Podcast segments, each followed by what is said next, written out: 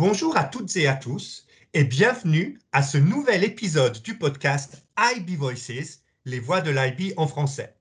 Je suis Rémi et c'est un plaisir pour moi d'être aujourd'hui avec Ali Ezedine pour parler du programme primaire avec vous et plus précisément d'aide sur que faire quand on est un nouveau coordonnateur du programme primaire. Ali Ezedine est d'origine libanaise, mais il est basé actuellement à Dubaï, où il est conseiller pédagogique et formateur certifié par l'Institut de Lynn Erickson pour animer la célèbre formation Concept Based Curriculum.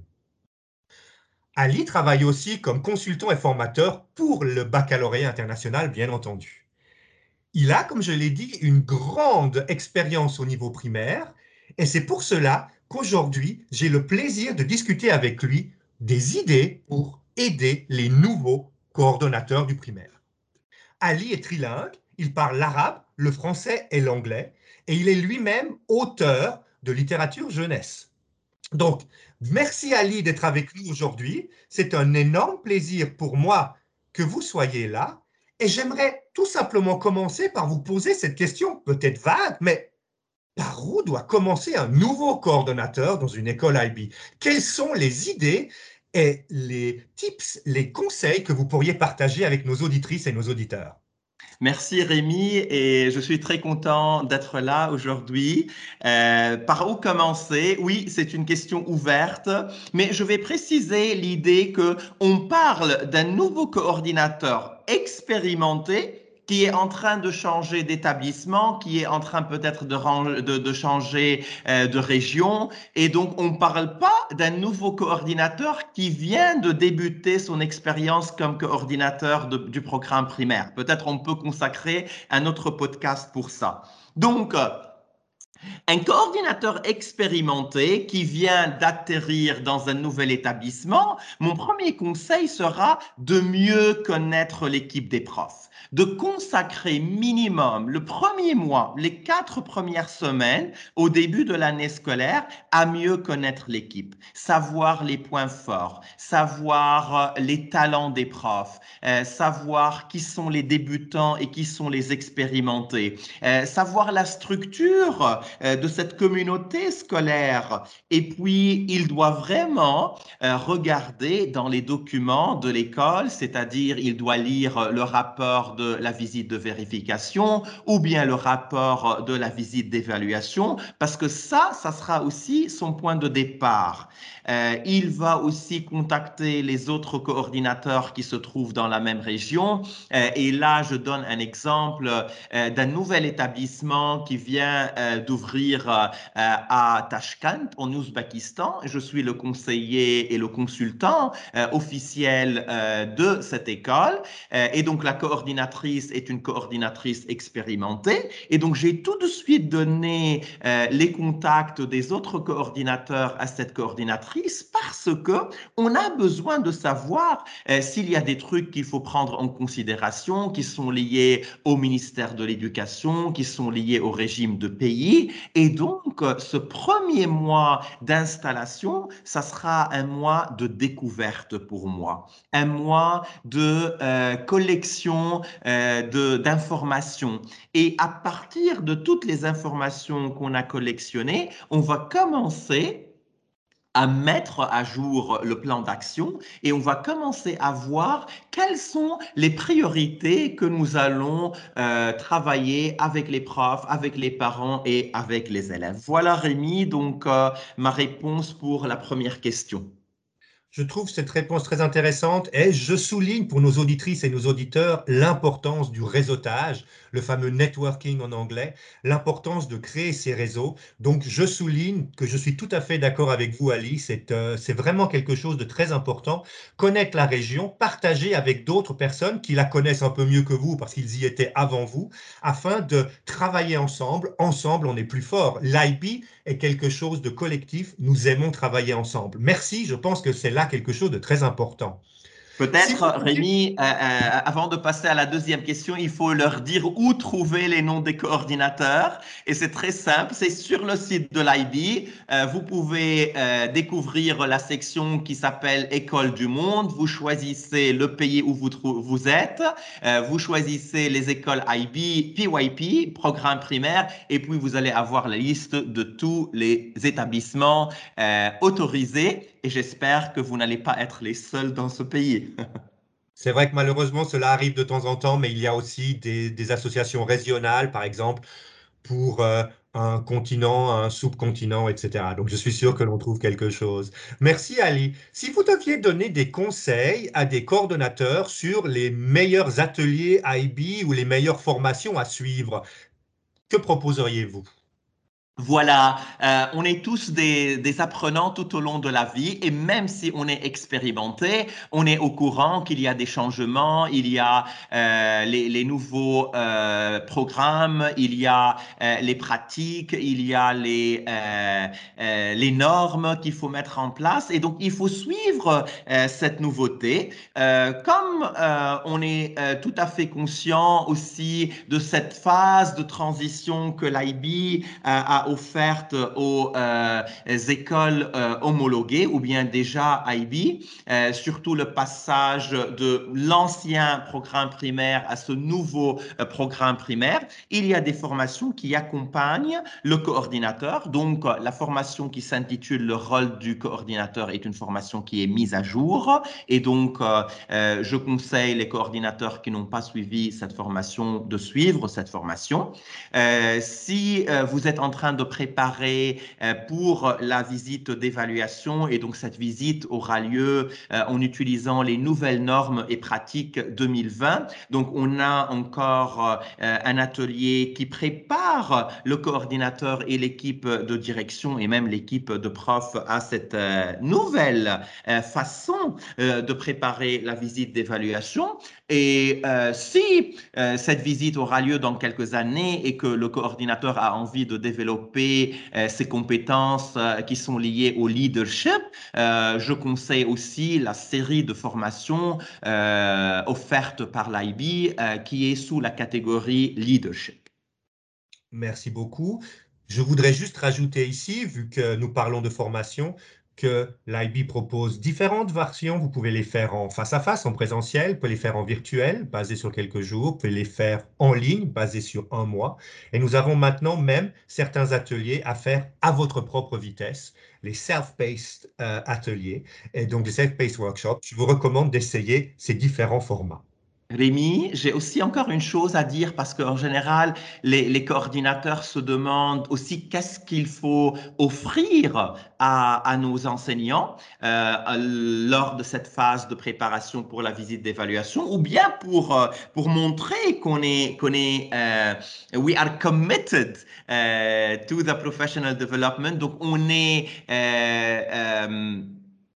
en train de former tout au long euh, de notre vie et de, de, la vie de, de l'établissement scolaire les profs.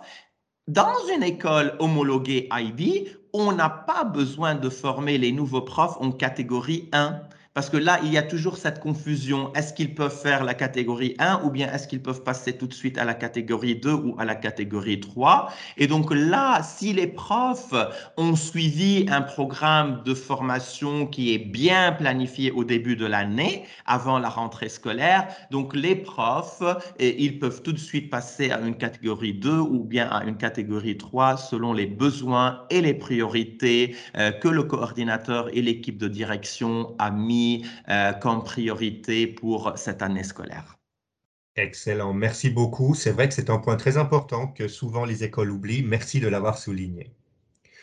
Alors, en tant que coordonnatrice, coordonnateur, on a l'habitude de travailler avec les élèves, de travailler avec les enseignants, mais il y a souvent une thématique que les coordonnateurs voient avec un peu plus de crainte, je dirais, c'est le lien avec les parents. Parce que parfois, ce lien peut être tendu et une des thématiques qui peut créer ce souci avec les enseignants.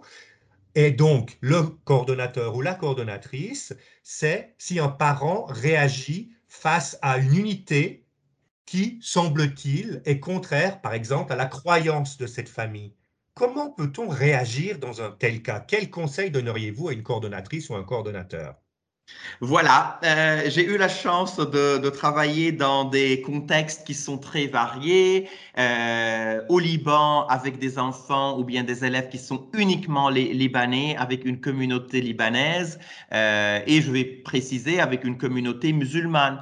Puis à, Dubaï, on était des profs qui viennent de tous les pays, mais on avait des, des élèves imaratis locaux et aussi qui sont musulmans. Et puis ma dernière expérience au Qatar, euh, nous étions dans une école avec 60 nationalités différentes. Et donc là, ce qui est très intéressant, c'est de euh, vraiment expliquer aux parents c'est quoi le programme euh, primaire du baccalauréat international euh, à la rentrée, euh, lors des, des, interviews. Euh, et puis, les parents doivent savoir que l'IB, c'est une éducation qui va dire que l'autre, il peut être aussi juste.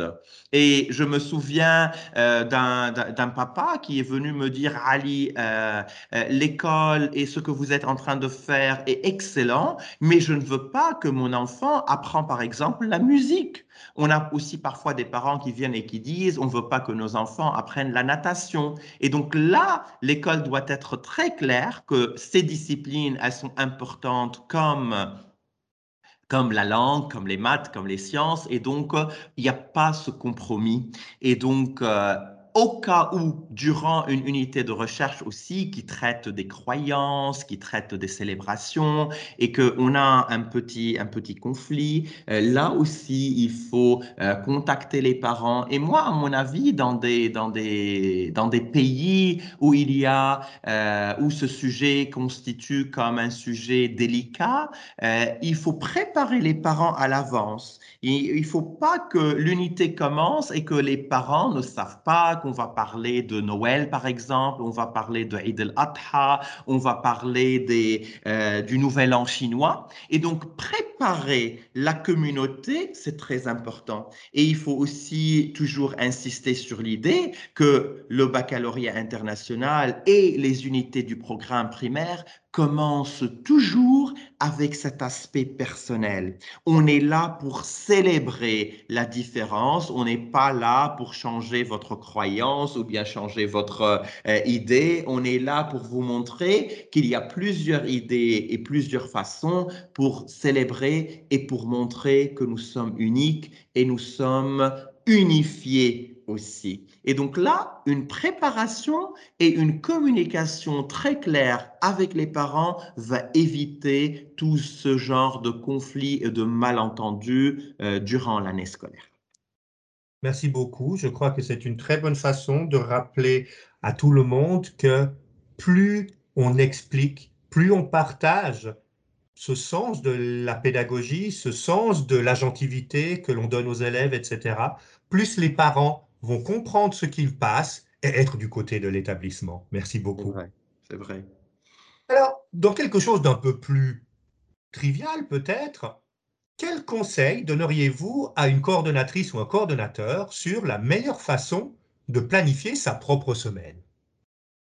Ah, Oui, ça c'est très, c'est une question que euh, que j'aime parce que on sait et tous on est courant que quand on a notre profil de poste au début de l'année en tant que coordinateur, il y a 36 000 choses qui se cachent entre les lignes et on est en train de faire beaucoup plus que ce qui est écrit sur euh, le papier. Et donc, mon conseil est euh, le suivant. Un, la priorité. Et la priorité, c'est les réunions de collaboration. Donc, il faut être sûr à 100% que vous n'êtes pas en train de rater les réunions de collaboration parce que c'est primordial dans la réussite du programme et dans la mise en place du programme. Deuxième étape, c'est passer dans les classes. Passer dans les classes pour voir comment les profs ils sont en train de mettre en place la démarche d'investigation, comment ils sont en train de euh, utiliser les concepts, comment ils sont en train de vivre le profil de Et puis, tout le reste, le temps qui reste, et je sais qu'il n'est pas suffisant pour compléter euh, les documents, pour compléter les fiches, pour compléter les papiers demandés euh, de l'IB, là, ça, à mon avis, c'est la troisième priorité. Donc, première priorité, être là pour les profs et pour les travaux de collaboration. La deuxième, passer dans les classes pour voir la mise en place du programme, euh, co-animer une séance, euh, modeler une séance pour les nouveaux profs, et puis le trois, tout ce qui est lié au paperwork, comme on l'appelle en anglais, ou bien compléter les documents, les, les, rapports, euh, les fiches et tout le reste. Je trouve très important ce que vous venez de dire, Ali, cette importance pédagogique de la coordonnatrice ou du coordonnateur. C'est vraiment quelque chose qui doit être au centre de cette réflexion. Le coordonnateur, la coordonnatrice sont là pour les enseignants, pour les élèves. C'est quelque chose que je trouve très important et merci de bien l'avoir mis en avant. Alors, c'était vraiment très intéressant tout ce que vous avez partagé avec nous, mais avant de conclure, est-ce que vous auriez encore quelques derniers petits conseils à partager avec nous? Oui, dernier petit conseil. Euh, les, coordinateurs expérimentés euh, qui, qui, changent euh, d'établissement, qui changent parfois d'école dans le même pays, ils viennent avec un bagage et ils viennent avec cette expérience. Mon conseil est ne pas copier le modèle précédent. Parce que ce modèle précédent qui était excellent, par exemple en Inde, il peut complètement être euh, inutile euh, dans un pays européen ou bien dans un pays euh, d'Amérique latine. Donc voilà pourquoi je reprends mon idée du début. Il faut connaître l'équipe et il faut voir euh, où cette école est dans la mise en place du programme primaire. Et on est tous maintenant, euh, comment dire, euh, conscients du concept de l'agencivité. On est tous euh, euh, en train de voir et de vivre l'histoire de chaque établissement d'une façon unique. Et donc, un établissement qui vient d'être accrédité, euh, accrédité ou bien homologué ou vérifié n'est pas comme un établissement euh, qui, ça fait depuis dix ans qu'il a, euh, qu'il a mis en place le programme IB. Un établissement avec euh, un, groupe de profs qui est tout à fait nouveau à, l'IB n'est pas comme un établissement avec des profs expérimentés et ça fait une dizaine d'années qu'ils mettent en place le programme IB et le programme primaire. Donc, ne pas copier le modèle précédent, chaque école est unique et écoutez vos profs. Si on demande aux profs d'écouter les élèves et de donner la parole aux élèves et de donner, voilà, cette démarche d'investigation aux élèves, l'élève est au centre. Donc moi, en tant que coordinatrice et coordinateur, je dois mettre mon prof au centre et je dois écouter où est-il pour pouvoir l'aider et lui proposer un suivi individualisé, personnalisé et ne pas faire ce qu'on dit one size fits all. Et donc, euh, voilà mon dernier conseil. Et je pense que c'est une excellente façon, merci Ali, de terminer mettre une croix sur le copier-coller et regarder la différenciation. Chaque être est différent et grâce à cela, chacun peut apprendre différemment. Nous apprenons tous différemment et par le fait que nous avons des profs qui enseignent différemment, qui ont une vision différente, on apprend aussi différentes perspectives, ce que vous avez souligné tout au long de votre présentation.